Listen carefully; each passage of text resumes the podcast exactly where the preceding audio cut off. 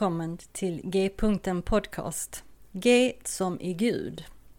Jag heter Monica Albin och detta är en podcast för oss som är på en resa i tro och liv, i andlighet och allt som har med Gud att göra. Vad nu Gud betyder för oss. En öppen atmosfär där inga frågor och funderingar är dumma och där vi tillsammans ska få vidga vyerna. G-punkten betyder att Gud är mittpunkten, i centrum av samtalen och genomsyrar allt och alla. Och därifrån är vägarna öppna att fortsätta framåt och utforska nya vyer. Samtala de stora frågorna på ett vardagligt sätt hoppas jag att podcasten ska kunna erbjuda. Tack för att du vill vara med på den här resan. Så välkommen på resan mot G-punkten.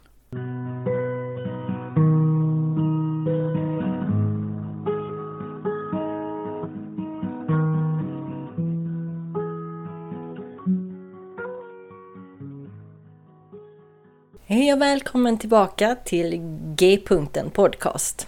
Idag så får vi träffa Fredrik.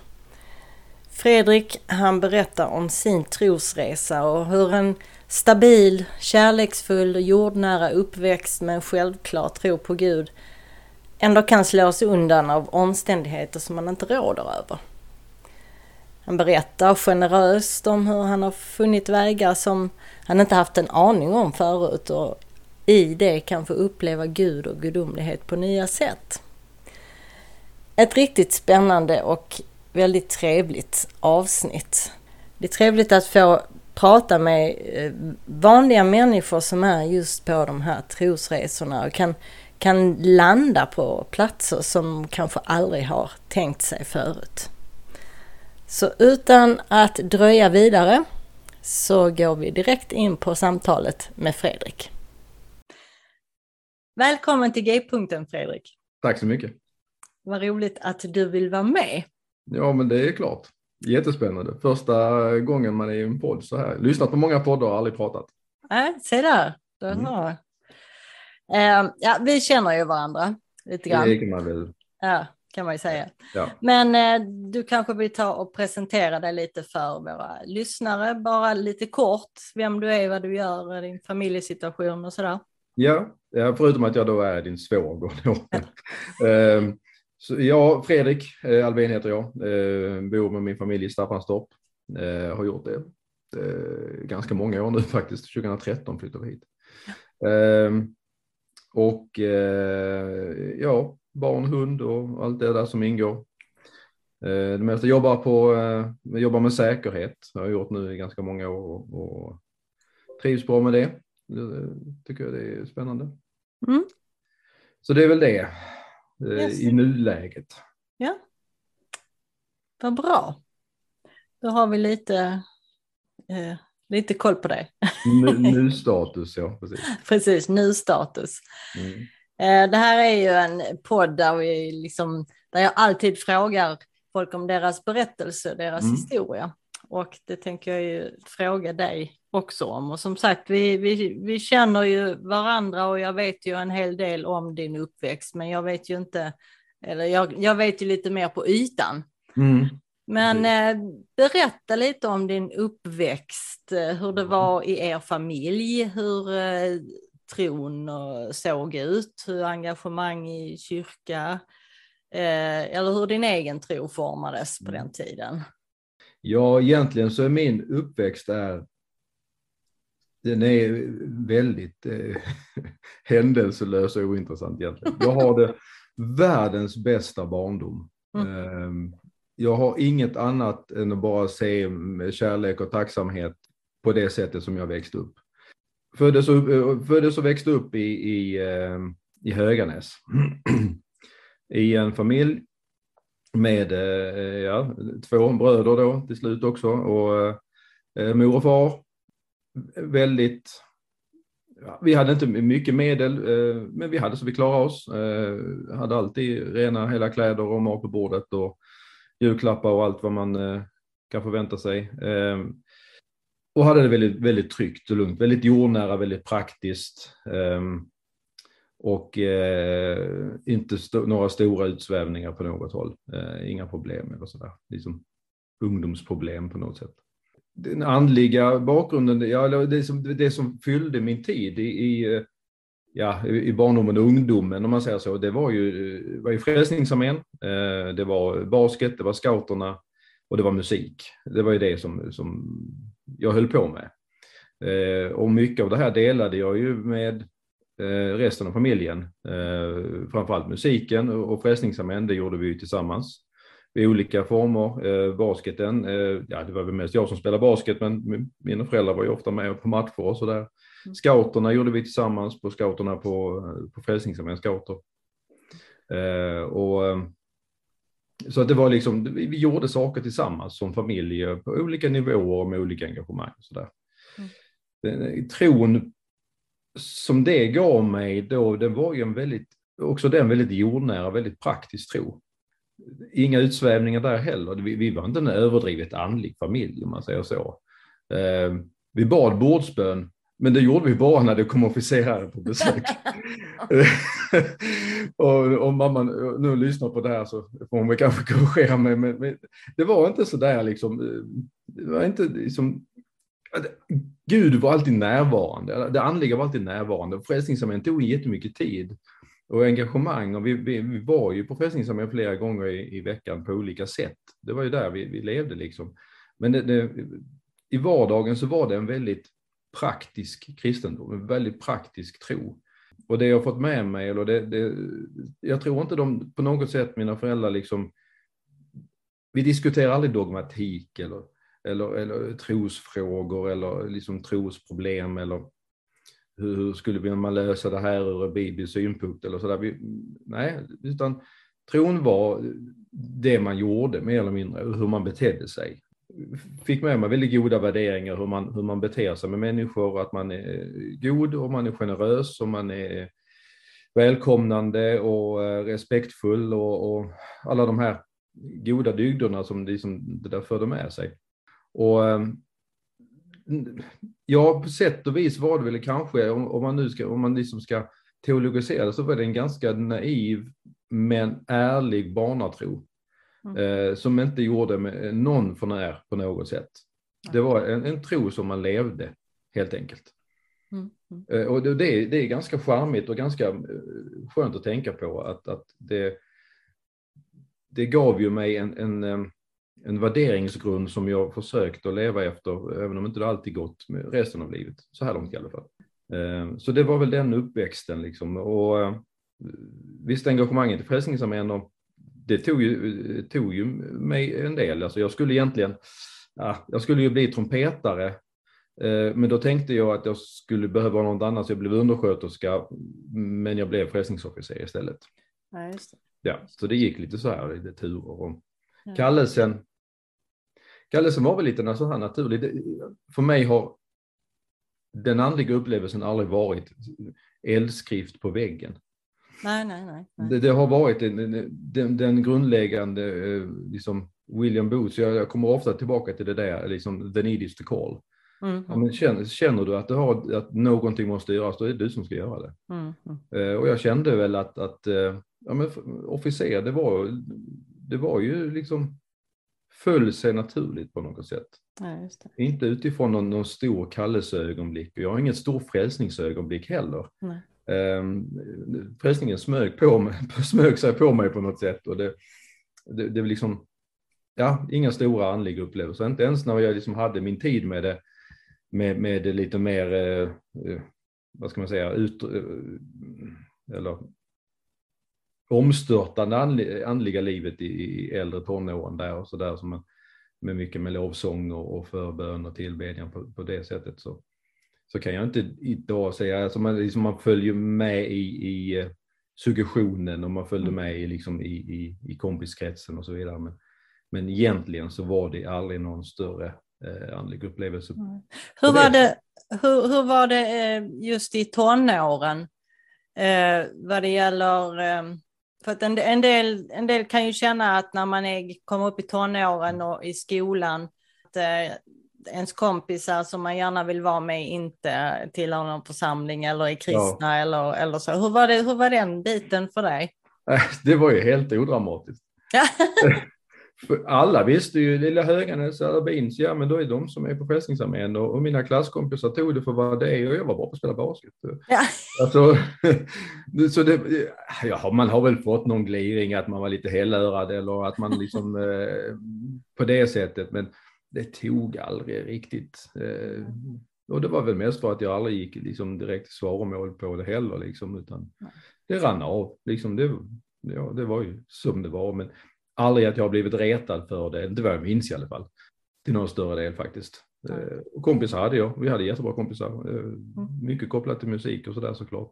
Ja, men, och sen eh, hade du kanske en del kompisar i din egen ålder också inom Frälsningsarmén rent nationellt eller? Ja, nationellt, ja men det blev det ju allt eftersom man blev lite äldre. Vi åkte på bibelläger och konfaläger och, och även i södra divisionen som det hette på mm. den tiden så träffade mm. man lite kompisar där och så. Men, men, men det var inte där jag hittade den styrkan utan det var alltså kompisarna hade jag hemma liksom. Mm. Ja, var var vi? Ja, sen kom vi ju in på det här med att du faktiskt fortsatte framåt och du, ja. så småningom blev du frälsningsofficer. Men eh, berätta lite om vägen där. Ja, vägen där var väl, det, alltså det, det beslutet till det tog jag väl ganska tidigt innan jag var 20. Och jag, nu är jag så gammal så nu glömmer jag bort vilka, hur gammal jag var vid olika tillfällen. Men jag, men jag tog det ganska tidigt. Jag tror det var på något bibelläger på Dalarö folkhögskolan och sånt där. Var det efter eh, Magnus och jag hade blivit officerare? Ja, det var det. Samma? Ja, det var det efter det. Mm. Ja. Okay. Och, eh, och sen var det ju liksom att man ansökte till det. Det var ganska odramatiskt. Så blev jag, jag gjorde någon praktik på Malmökåren och sådär. Som det kallades för. ja, assist, assistent var det väl på något, på något sätt.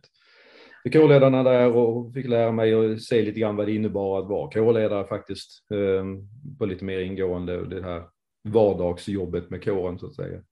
Så jobbade jag också en runda på Vasakåren i Stockholm som ungdomsledare. Eh, så där kom lite närmare hur det fungerar på en stor kår. Det, jag kommer ju från ett ganska litet sammanhang. Mm. Um, officerskolan började jag, ja, det var ju när ni var klara precis. Ja, just det. Vi missade ju varandra med, med en termin ungefär.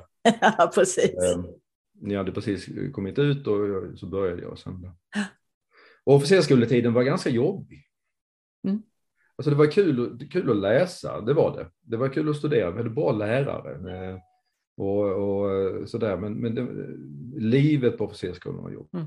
Ja. Eh, man var liksom tvungen att fly bort lite grann och, och sådär för att liksom klara av det. Så det var inte helt enkelt och, och, och det var ganska skönt den dagen när jag var klar och, och jag började min första tjänstgöring. Liksom att, mm. Kan vi ju berätta det då att officersskolan eh, på den tiden där då var det internat det var hela internat. tiden. Liksom. Två och ett halvt år. Två och ett halvt år var det för dig, ja. Mm. ja. Ehm, så, och det var ju liksom, det var inte nog med studierna eh, krävde en del. Eh, det var ju, och, det var inte studierna som var problemet och det var inte liksom på det sättet vi fick lära oss, även om alla ämnen kanske inte kändes så aktuella. Um, aktuell orientering var inte så aktuellt, det var bara gamla pensionärer som kom och berättade hur det var för. Uh, och så. men, men, uh, men det var livet på skolan som var, ja. som var svårt. Det, var, eh, det, det, hjälpte inte för mig att vara kristen. Eh, de kristna, alltså, kristna värderingarna eller kristna, det, det, var ingen hjälp i hur jag skulle, hur jag skulle liksom bo med människor. Det har jag reflekterat över senare. Liksom, mm. Det gjorde det bara mer besvärligt att bo tillsammans med människor och vara kristen. Ja. Um, så att um, redan då så kan jag ju se nu att redan då började eh, inte gå ut för, men gå åt sidan lite grann. Mm. Sen så tjänstgjorde jag några år då tillsammans med min eh, dåvarande hustru då i, i Finland och, och i sex år. Och, mm. Ni träffades på officersskolan? Träffades på officersskolan, ja. ja. Och äh, det, det, det, var också en, det var en jättebra tid. Mm. Äh, fantastiska människor och, och ähm, jätteroligt att få vara, eh, stå på egna ben och vi byggde upp och vi gjorde grejer och sådär. Eh, och sen fick vi komma till högkvarteret och jobba med ungdomar och det var jättespännande, liksom, eh, verkligen. Men tiden tog ju slut i Finland och efter sex år så flyttade vi till Stockholm. Och, och där började det liksom bli mer, även de sista åren i Finland och, och även eh, de sista åren som officer i Stockholm så började jag ju känna att det, det, det, det, det stämmer inte det här, det passar inte mig. Jag, jag hade andra saker jag skulle vilja göra. Eh, inom Frälsningsarmén så hade, men det, det gick inte riktigt. Nej, för Frälsningsarmén var ganska, på den tiden, det kan man väl säga så här lite kritiskt nu efteråt, men alltså när, när Mia-Lisa och jag skulle gifta oss var vi tvungna att få tillstånd från två kommendörer för att vi skulle gifta oss. Eh, och det här var på 90-talet. Alltså det, det, det, mm. det, det sätter ju sin ton på det. Mm. Det är lite kritiskt, men, men det sätter sin ton på det. Men sen när jag, det som var nog den stora avgörande saken till att jag verkligen började ifrågasätta om Frälsningsarmén var rätt för mig, det var att jag läste nyheterna då på, på det var precis efter millennieskiftet, så läste man att det fanns väldigt mycket ensamma barn, framförallt eh, flickor, som, som levde omkring Plattan i Stockholm. Mm. Rymt hemifrån på olika sätt och, och hängde där och mådde antagligen väldigt dåligt och hade väldigt dåliga förutsättningar och sådär. Och då tänkte jag att ah, men det här måste vi göra någonting åt. Mm.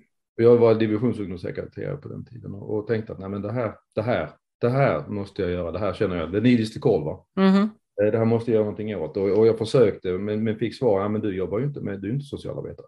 Uh. Mm. Nej, det, det må så vara, men vi har en kår mitt på Drottninggatan. Vi kan öppna dörrarna, vi kan, de kan få komma dit, vi kan sova, vi kan ha kontakt, vi kan hjälpa dem. Nej, men du, du jobbar med annat. Ja. Eh, och då, då, då började det knäcka. Liksom. Då började mm. mm. Så 2004 så gav vi upp det här med att vara officer. Gick upp och sa ut mig på, till eh, kommendören. Mm.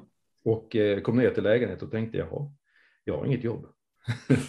ja, det, det kanske man så här i, i retroperspektiv kunde tänka, det här skulle jag kunna tänkt på innan. Det gjorde ehm, och, och sen kom vi in på det här med säkerhet. Och, men, men eh, och, där gjorde jag en, en, en, annan sån här stor, där gjorde jag faktiskt en, en betydligt större insikt som, som väktare i Stockholm på den tiden än, eh, än vad jag för någon gång gjort som, som officer. Det var att jag, satt, jag, jag sitter på, i en bil tillsammans med en kollega, vi ska köra ut till ett, till ett jobb vi ska ha ute i södra Stockholm. Sitter på påfarten upp till Essingeleden. Och vi sitter och pratar om olika saker han och jag. Och jag bara reflekterar över att det här är en god människa. Han är god. Mm. Han, han har gott i sig. Han är inte kristen, men han har gott i sig. Mm. Och, och, det var också liksom så här, alltså, jag hade levt så i den kristna världen då, och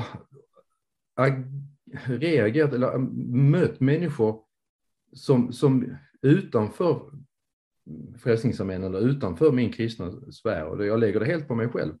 Eh, det är inte kristendomens fel, men jag hade sett dem som, som utanför. Mm. Inte, inte, inte som människor, utan utanför. Mm. Och det, det, det har också format mig ganska mycket efter det, den här eh, upplevelsen. Där. Mm. Och sen kommer vi fram ända fram till eh, runt 2008 när det hände saker i, i mitt och vårans liv som, som mm. eh, eh där jag verkligen började ifrågasätta, eh, Gud vad håller du på med? Ja, för jag tänker just den här när du kommer fram, eller när du slutar som officer mm. och så här, när, när, du når fram till det, det hade mer med Frälsningsarmén att göra än det, var, med din tro att göra. Det var Frälsningsarmén, det var att jag inte fick liksom utlopp för min egen ambition och karriär. Mm. Och, ja, just det. Men du hade fortfarande den basic? Jag hade fortfarande den grundläggande tron, ja, absolut. Uh, men 2008 så dog ju min far då. Ja i, i cancer. Ja. Eh, och vi miste också ett barn. Eh, ja. Min nuvarande hustru och jag miste ett barn där. Ja. Eh, och, ehm, och då började det här, liksom, ja men Gud, här har jag bett. Och så många har bett. Mm. Och be så ska du få, sök så ska du finna. Mm. Eh, om en, om en eh, ond far kan ge goda gåvor åt sin son, hur mycket mer kan då inte din himmelska fader ge dig? Liksom? Ja, det stämde inte. Det funkade. Det, alltså, det var en dissonans. Eh, och det blev nästan, jag, jag såg på Bruce Almighty häromkvällen. och det här liksom, Gud är bara en, eh, en liten elak pojke med ett förstoringsglas som bränner av vingarna på flugor. Liksom. Eh, om han överhuvudtaget fin, om han finns, om han överhuvudtaget är intresserad i mig så är, han, så är det bara något, ja, så är han elak och, och liksom inte alls eh, liksom men, men jag landade inte, nej jag landade, han är nog inte, det är nog inte så han sitter där och liksom bara på, plågar människor för sin egen nöjes skull. Nej. Utan jag, jag landade då i att, ja men Gud är inte ens medveten om oss. Han bryr om han ens, han finns, det, det visste jag, det har jag alltid vetat. Det finns gudomlighet.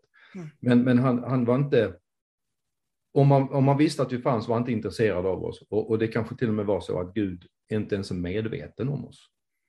Eh, vilket jag nu lärt mig att det är en ganska gammal eh, filosofisk tanke att, att, att Gud är inte medveten om sin skapelse helt enkelt. Mm. Så där, där i några år så, så, så levde jag liksom, ja, men jag tog ett, ja, men Gud, håll du på med ditt så håller jag på med mitt. Mm. Eh, I ganska många år. Och eh, det har väl gått fram och tillbaka. Jag, måste, jag kan erkänna att jag är fortfarande, jag känner fortfarande kallelse. Ja. Ehm, jag, jag, jag, kan bli väldigt berörd av eh, allt ifrån prästen Dibley som har sin lilla församling i engelska lilla kyrkan ehm, till, till ehm, en präst som, som går omkring med sockerbiten ur hakan och, eh, eller diakonens arbete eller vad det kan vara. Eller, det, det, det, den, den tonen finns där fortfarande, det en, kan jag väl säga, men, men det är ingenting som jag liksom känner att, att, att jag kan agera på, men, men det finns det fortfarande. Klangen finns där, liksom en slags efterklang som, som ringer fortfarande någonstans. Mm. Um, och den har jag, jag har ju gjort om den till att, att jag jobbar med, med människors trygghet och säkerhet. Uh, som forma, format om den kraften, eller den längtan att, gör, att, att faktiskt inte få betyda någonting för andra, men göra någonting betydelsefullt för andra i, i att jobba med säkerhet och trygghet istället. Ja, och det är väl ändå så att vi kan inte alla vara präster och pastorer och diakoner och, och, så vidare, utan vi har, alltså alla har en kallelse mm. oavsett liksom var du är någonstans. Du, är, mm. du, är, du känner denna kallelsen i att vara där du är och göra, det, göra någonting bra för andra människor. Ja. Och det är ju, alltså, det är ju ingen skillnad på det än, än prästen som står i liksom Nej, prediks, nej absolut. Och det, det, är fortfarande William Boots, the need is the call, som ringer. Ja, liksom. ja precis. precis. Det, är ju, det är ju det som är kallelsen någonstans. Ja, precis. precis. Så ehm, ja, det, där är vi idag. Sen har det då svajat liksom, vad, vad, vad är jag? Jag kan fortfarande uppleva, det roliga är när man lämnar en, en, en aktiv tro på det sättet, men ändå är öppen för tro, är att man kan uppleva Gud på, på massa nya olika ställen. Eh, Tada! Tada.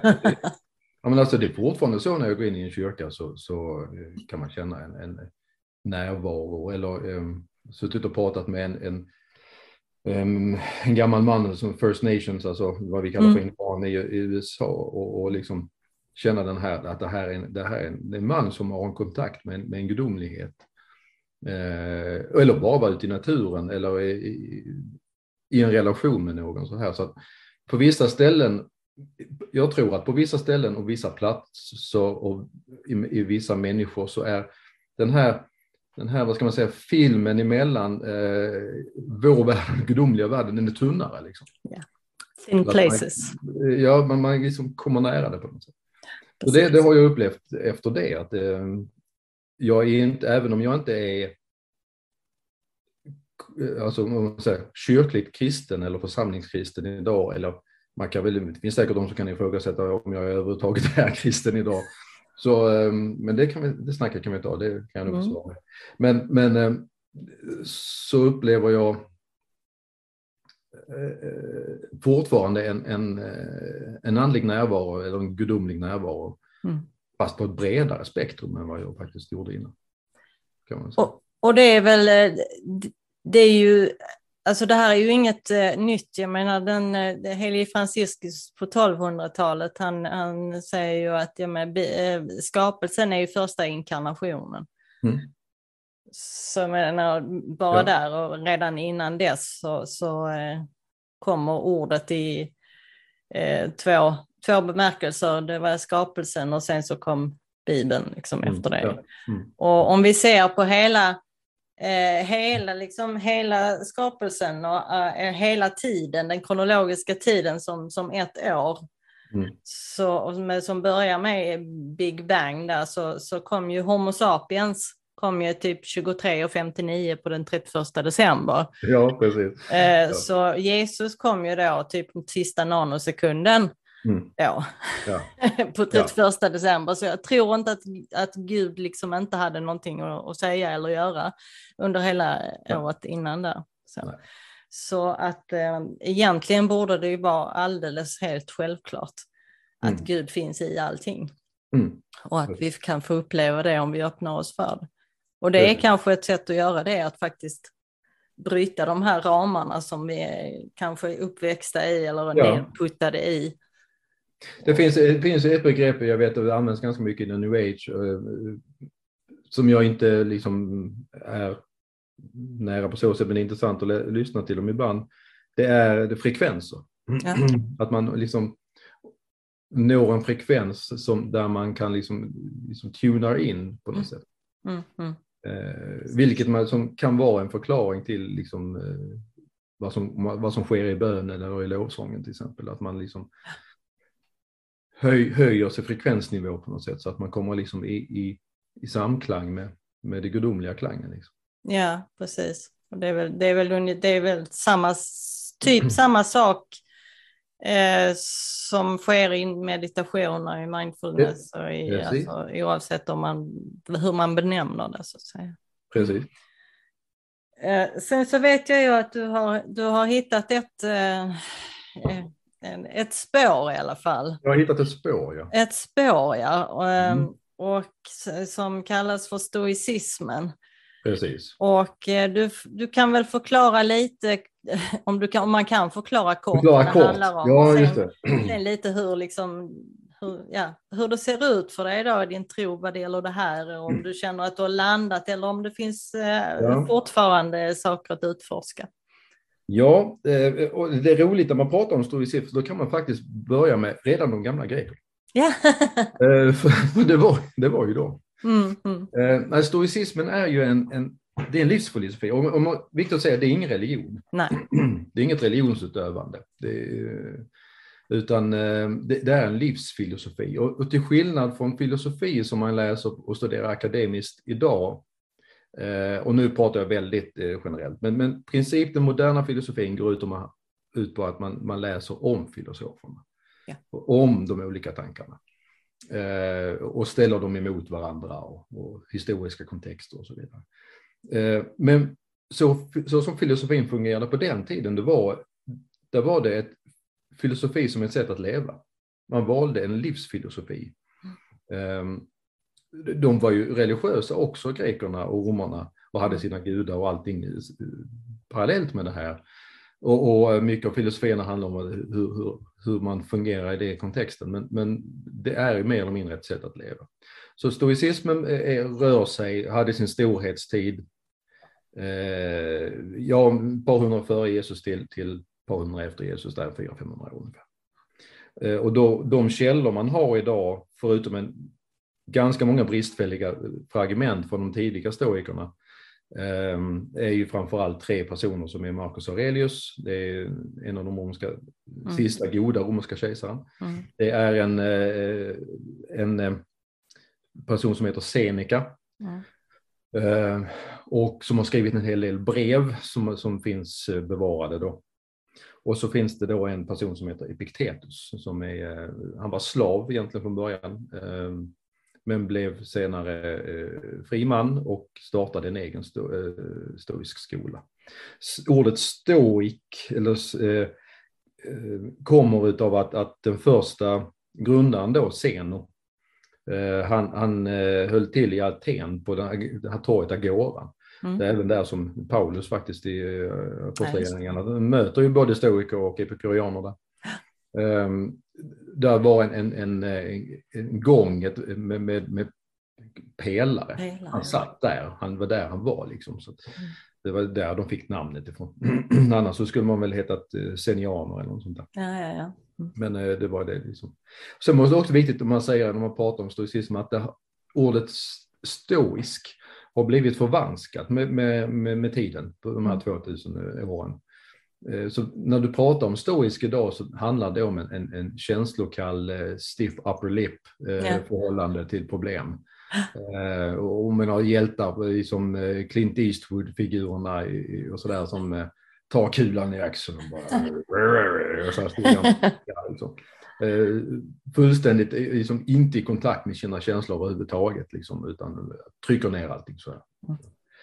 Eh, och det är ju, det är ju alltså att, att döma ut den, alltså döma eh, den stoiska filosofin ut efter det är ganska fel. Eh, ja, stoicism handlar mycket om att respondera på dina känslor. Hur du, hur du tänker kring det. Inte att förtrycka dem, däremot tänka rätt kring dem. Um, KBT, som är kognitiv beteendeterapi, har ju sina, eh, faktiskt sina rötter i, i stoicismen. Mm. Och stoikerna var fantastiska psykologer eh, på den tiden att, att liksom tänka ut ett system hur du kan uppnå det som man vill uppnå. Det är en eudaimonia. Eh, Oj, oj, oj. eh, och det, det är en slags, en slags glädje. Eh, det är, svårt, det är svåröversatt, även svåröversatt på engelska. Det oftast översätts det på engelska med flourishing. Ja, ja. Ehm, Men, men en slags nöjdhet, glädje, ehm, lugn, frid i livet. En Oavsett vad som händer. förnöjsamhet, typ. Förnöjsamhet, ja, det är inte så dumt. Ja, sådär. Mm. Oavsett vad som händer. Ja. Ehm, Att eh, nu, nu gick bilen sönder, jaha, okej, då får jag göra någonting åt det. Mm. Det, går liksom, det lönar sig inte att liksom börja svära och gorma och, och liksom nu minsann och så banka näven i bordet. Det hjälper inte. Liksom, utan man hanterar det där, liksom, ja nu gick bilen sönder. Det påverkar inte min förnöjsamhet. Nej. Visst, jag måste göra någonting åt det och det ska jag göra. eh, Men det behöver inte påverka mig. Utan det som Epiktetus, det som man mest säger från Epiktetus, det som är det vanligaste, det finns saker du kontrollerar. Eller det finns saker som är upp till dig. Och det finns saker som du inte kontrollerar eller som inte är upp till dig. Det du kontrollerar, det är dina tankar, Mm. dina handlingar, dina, hur du bedömer en situation. Det är du kontrollerar. Du kontrollerar inte din kropp, du kontrollerar inte andra människor, eh, du kontrollerar inte det- dina saker på något sätt, eller skede i, i, i världen. Det bygger mycket på, på ödet, att ödet, alltså en kausalitet, att det som Mm. händer, det händer. Mm. Det är bara att acceptera att det som händer, det händer. Och det, Mm. det är till och med så att du ska älska det som händer för att det är bra. Det, det var ju menat att det skulle hända. Mm. Alla, alla, allting bara pekade fram till den här stunden just nu, att det här skulle hända. Och då är det li- lika bra att, ja, som vi blivit vanvörd brukar säga på svenska, gilla läget. Det är en gilla läget-filosofi eh, Mm. på så sätt. Eh, men inte passivt så här att gilla läget och bli passiv, utan gilla läget, acceptera det och rationellt med förnuft eh, tänka ut vad blir nu nästa steg då. Mm. Utan att på den, för den delen låta känslorna styra det beslutet. Mm. Eh, Så där är väl distinktionen med känslorna är att, att, att känslorna är inte det som är den, den, den styrande kraften. Den styrande kraften är det lugna, rationella förnuftet. Mm. Och det, är- det är det som är träningen i det här, att ställa det här i proportion till varandra hela tiden. Just det. Eh, Det är inte lätt att vara stoiker. Nej. att, eh, att känna sig själv som det stod på eh, det här eh, oraklet i Delphi ovanför hennes dörr där, eller till templet, Mm. där står det känn dig själv. Det är inte lätt. Nej. jag- just nu är något, jag hållit på med det här i, ett par år nu och där jag är just nu det är nog att jag har, jag har känt på mig själv så här ganska mycket. Det är som jag har kommit till en, en ganska nivå där jag känner mig ganska eh, sårbar och, eh, och svag. Men Mm. jag tror att det behövs lite grann komma ner till det för att liksom nu börja, börja bygga styrkor igen och, och sådär. Mycket av det som jag trott jag varit stark i innan och jag inser att det är jag inte. Det, det har bara varit ett eh, spel för gallerierna eller eh, missriktade ambitioner och så vidare. Ja, det är väl lite försvarsmekanismer My- också. Mycket försvarsmekanismer. Så ja. Går det här, det, det här eh, känslan av en kallelse att vilja göra gott för andra människor. The need is the call.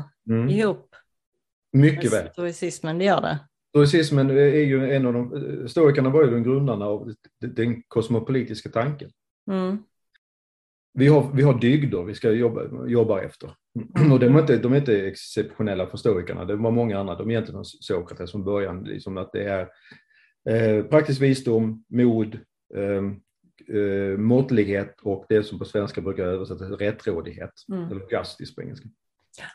Att då, man använder det och, och i varje beslut, i varje tanke, varje handling, varje ord så ska, du, så ska man tänka att alla dygderna ska vara med. Du kan inte bara vara courageous, du kan inte vara modig en stund, eh, men inte måttfull. Liksom.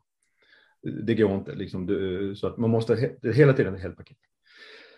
Och enda sättet att praktisera, du kan, inte, du kan inte vara dygdig i ett vakuum. Nej. Du, du, kan inte sitta, jag kan inte sitta här i trädgården och titta på min gräsklippare och, och vara dygdig. Det går Just det. eh, För stoikerna, jo, ja, möjligtvis måttlighet, men, men, men, men eh, eh, ska man verkligen få leva så måste du praktisera dygden med din omgivning. Det är Ja. kontakten med andra människor, kontakten med det ödet slänger på dig. Eh, det är där du är, det är där du kan praktisera dygden, det är där du växer. Eh, så och, och, eh, man har också en, en, en, koncentrisk, koncentriska cirklar som bygger på det här, att du, du börjar med dig själv längst in, det är det viktigaste, du utgår alltid från dig själv. Och sen så har du då din närmsta familj.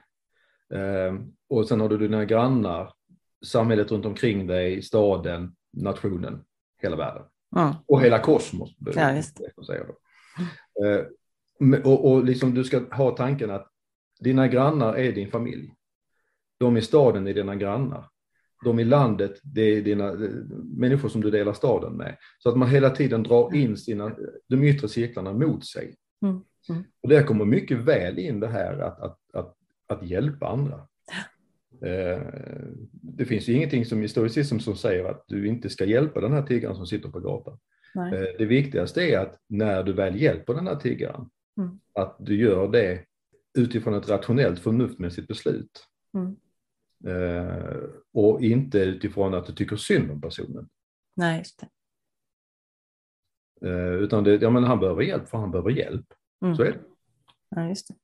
Eh, och, så det, det, det är lite grann skillnad. Och det är också en, en grej som jag har jag märkt nu. Det som, det som jag saknade i kristendomen, det var hur jag praktiskt ska relatera till mina, min egen ångest, min egen besvär, min, mina egna utmaningar. I, i, I den kristna tanken så är det ofta att du lämnar det ifrån dig hela tiden. Alltså, du får ett problem och så går man till Gud. Så möter man ett nytt problem så går man till Gud. Gud, ta det här ifrån mig. Eller ge mig. Ja, möjligtvis bönen, ge mig kraft att klara av det här. Det är kanske är den bättre bönen då.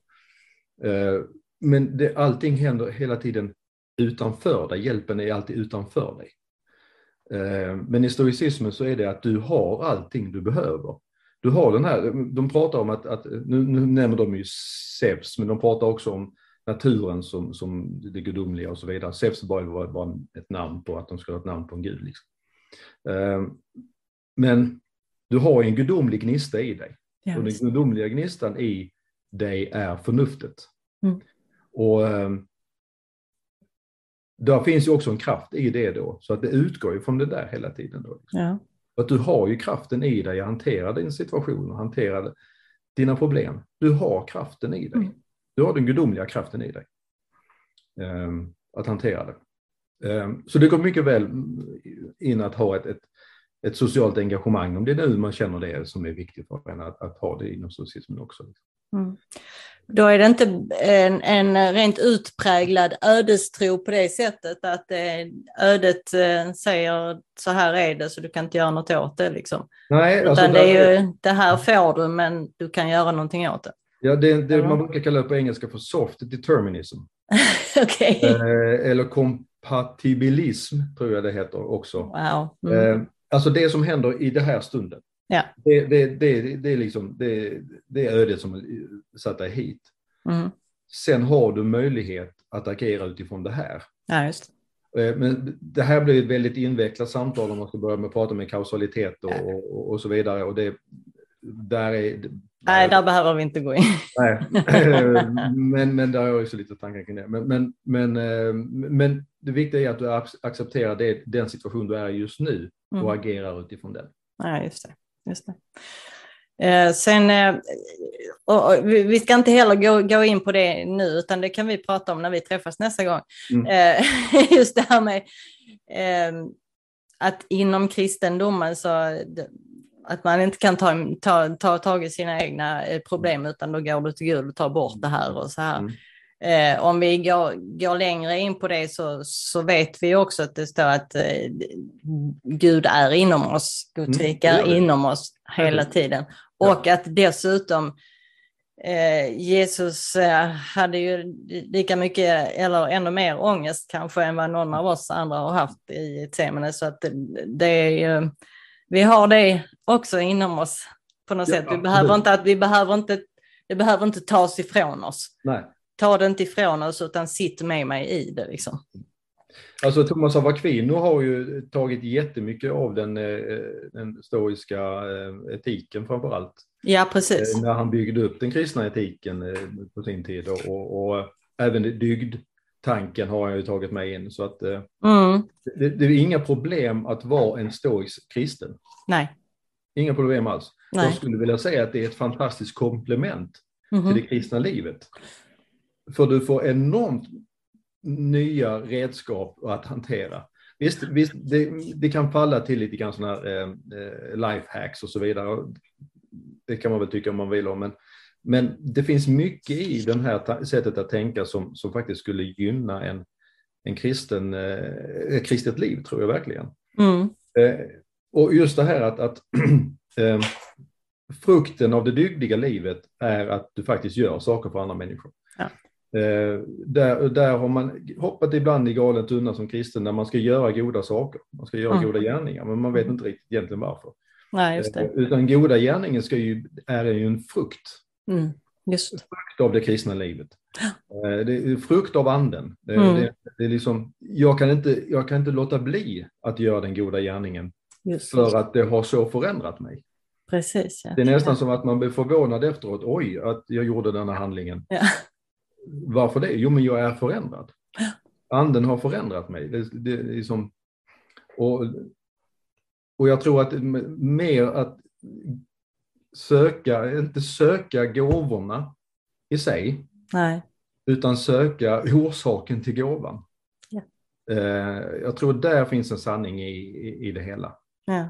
Eh, det är så många som, alltså, man vill gärna ha den här gåvan, man vill ja men nu måste jag vara kärleksfull i den här, så, oh, så pressar man till att vara kärleksfull. Eller, eh, och eh, hela helgelsekonceptet inom frälsningsarmén har, har jag haft lite problem med efteråt. För att det blir så mycket gärningar i det, för att vi är människor.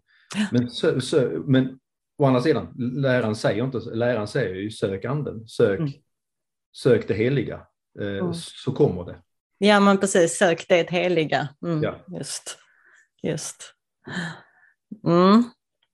Så känner du att du har eh, landat rätt bra i, i det här med stoicismen? Eh, eller finns det mycket mer kvar att eh, utforska? Ofantligt mycket mer kvar att utforska när man börjar tänka eh, applicera logik på att bevisa Guds existens. okay. Eh, det är fantastiskt roligt att, att eh, istället för att söka Gud i naturen och i, i, i barnatron faktiskt resonera sig fram till att Gud finns. Mm. Mm. Eh, sen finns det axiomer, det finns ju sanningar som, som någonstans ligger till grund för eh, vissa ställningstaganden, så kommer det alltid vara.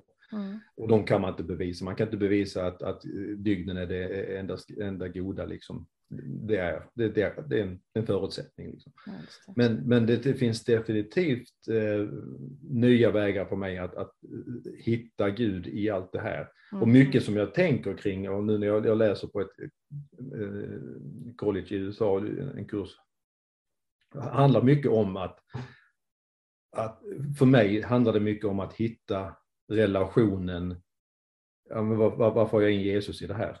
Mm. Och det, är, inte, det är inte så att jag ska trycka in Jesus i det här på, på något liksom, uh, konstigt sätt liksom i round peg in a square hole. Liksom.